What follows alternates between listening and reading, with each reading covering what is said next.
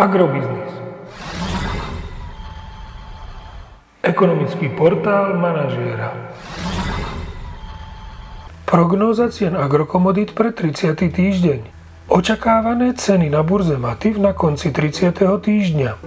Pšenica 174 až 178 eur za tonu, kukurica 180 až 183 eur za tonu, repka 375 až 380 eur za tonu. Očakávame, že tento týždeň ceny jatočných ošípaných na Slovensku poklesnú do pásma 1,74 až 1,81 eur za kilogram jatočnej hmotnosti. Veríme však, že pred nami je ďalší cenový rast komodity smerom k 2 eurám za kilogram jatočnej hmotnosti.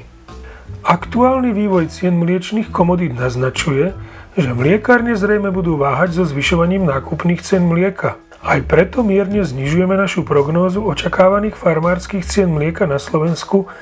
Odhad júlových cien zostáva nezmenený. Minulotýžňový pokles cien ropy by mohol priniesť v priebehu týždňa mierne zlacňovanie aj na slovenské čerpacie stanice. Cena benzínu Natural 95 by mohla klesnúť o 1,5 eurocenta za liter na 1,36 eur za liter a cena nafty o 1 eurocent za liter na 1,235 tisícin eur za liter. Podrobnejšie informácie nájdete v aktuálnej prognoze na portáli Agrobiznis.